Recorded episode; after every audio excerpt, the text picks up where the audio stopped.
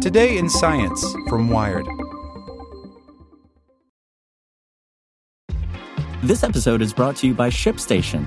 You know, some things take a lot of work, like sending little robots to far off distant planets. And just as that's challenging, so too is running a successful e commerce business, especially when there's so much to do. So I want to introduce you all to ShipStation. Now, I love using ShipStation because of its easy to use dashboard, which makes managing orders and printing labels a breeze and super smooth. Oh, and the customer service is just out of this world. It's exactly what you need to help grow your business. Sign up for your free 60-day trial at shipstation.com slash technews. That's shipstation.com slash tech news. With Lucky Land slots, you can get lucky just about anywhere. Dearly beloved, we are gathered here today to. Has anyone seen the bride and groom? Sorry, sorry, we're here. We were getting lucky in the limo and we lost track of time. No, Lucky Land Casino, with cash prizes that add up quicker than a guest registry. In that case, I pronounce you lucky. Play for free at LuckyLandSlots.com. Daily bonuses are waiting. No purchase necessary. Void where prohibited by law. 18 plus. Terms and conditions apply. See website for details. Today in Science from Wired.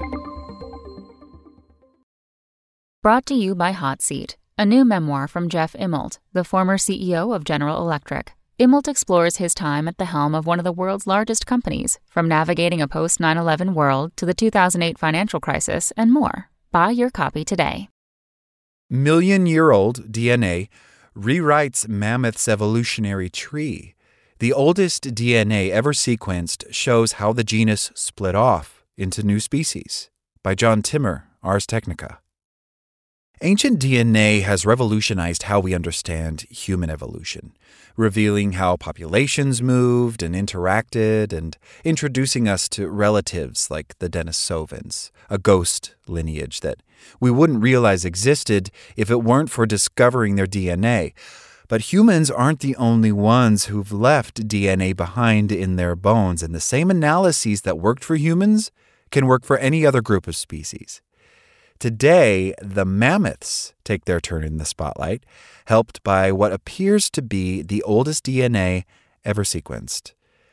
DNA from three ancient molars, one likely to be over a million years old, has revealed that there is a ghost lineage of mammoths that interbred with distant relatives to produce the North American mammoth population. Mammoths share something with humans. Like us, they started as an African population, but spread across much of the planet. And having spread out much earlier, mammoth populations spent enough time separated from each other to form different species. After branching off from elephants, the mammoths first split into what are called southern and steppe species. Later still, adaptations in Ice Age climates produced the woolly mammoth and its close relative, the North American mammoth, called the Columbian mammoth. All of these species, however, are extinct, and the only living relatives are the elephants. Now, we've obtained DNA from two of these species, the woolly and Columbian mammoths. They revealed both a number of adaptations to cold climates and a small degree of interbreeding as woolly mammoths made their way into North America and contributed a small amount, about 10%, to the genome of the Columbia population. The new work focused on mammoth teeth, found in Siberia, where conditions have favored both the preservation of remains and the preservation of the DNA they contain. The teeth come from layers of material that appear to have been deposited at the start of the most recent glacial period, which is when the ancestors of the woolly mammoth population should have been present in the area. Now, we don't have precise dates for any of the teeth, as they appear to be too old for carbon dating. Instead, dates have been inferred using a combination of the species present in the deposits and the known timing of flips in the orientation of Earth's magnetic field. And in addition, the shape of the teeth provides some hints about what species they group with and some further indication of when they were deposited. So, in all, one tooth is likely to be about 500,000 years old, another about a million years old, and a third somewhat older still. Now, previously, the oldest DNA obtained from animal remains is roughly the age of the youngest of these samples, but the researchers were able to recover some elephant like DNA from each of the molars, although it was badly fragmented and many individual bases were damaged, researchers were able to isolate the full mitochondrial genome from each of the three teeth, as each cell contains many copies of this genome in each of its mitochondria. Only fragments of the nuclear genome could be obtained, however, at most about 10% of one genome, and at worst under 2%. Less than 2%, though, is still tens of millions of individual bases. Using the differences between the mammoth and elephant DNA and assuming a constant rate of mutation, the research team was able to derive independent dates for when each of the animals that left a tooth must have lived. And based on the mitochondria genome, the dates were 1.6 million, 1.3 million, and 900,000 years ago.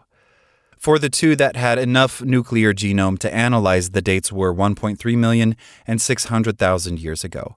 The DNA based dates for these two lined up nicely with each other and the date of the material they were found in. The oldest sample might be older than the deposit it's in, and thus it might have been moved after death. Now, while these dates are fairly uncertain, they pretty clearly place two of the samples as the oldest DNA ever obtained from animals and it would mean that these mammoths were living in Siberia shortly after Ice Age conditions prevailed, although before there was a clear woolly mammoth lineage. They'd also predate the known appearance of mammoths in North America. And for all these reasons, the genomes potentially have a lot to say about the history of mammoths. And they do. The two younger samples are clearly on the same lineage that eventually produced the woolly mammoth, although they obviously predate the more recent samples that have yielded more complete genomes. But the oldest, from a site called Krestovka, looks like it's from a separate lineage entirely. While it's related to the woolly mammoth branch, it clearly diverged from it, and the analysis suggests that the split occurred at at least 1.8 million years ago. Now, Krestovka doesn't have any direct modern descendants, so that indicates that it may have died off as a distinct population. But a lot of its DNA carried on as part of the Columbia mammoth genome. Apparently, at some point after Krestovka, the lineage it was on interbred with the ancestors of the woolly mammoths. The result was a nearly 50 50 mix of the genomes of the two branches, the descendants of which migrated into North America and formed the Columbia mammoth population. Only much later did it meet the descendants, now a distinct woolly mammoth population, when they crossed into North America. And these animals were also already nearly as well adapted to the cold as their descendants, the woolly mammoths. The researchers identified 5,600 cases where the proteins of the mammoth genome differed from those in elephants. The ancient mammoths had already picked up over 85% of these changes, including ones involved in hair growth, fat deposits, temperature sensing, and handling of day and night cycles. So, in other words, these things probably looked a lot like woolly mammoths, even if they were a population that was still part of a larger cluster of mammoth ancestors living in Siberia at the time. Mammoths may provide a relatively rare case, as we have a lot of their remains, and they lived in a part of the world where conditions are excellent for preserving DNA but they also likely had a long generation time. So they underwent population changes at a far more gradual pace than many other species.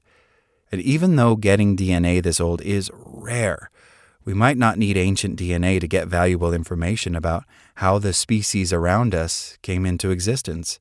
And based on us and the mammoths, digging into these histories may provide lots of surprises. Like what you learned? Subscribe everywhere you listen to podcasts and get more science news at wired.com/science.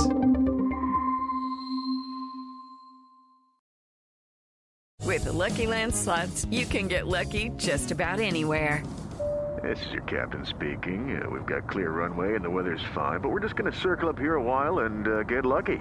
No, no, nothing like that. It's just these cash prizes add up quick. So I suggest you sit back, keep your tray table upright, and start getting lucky.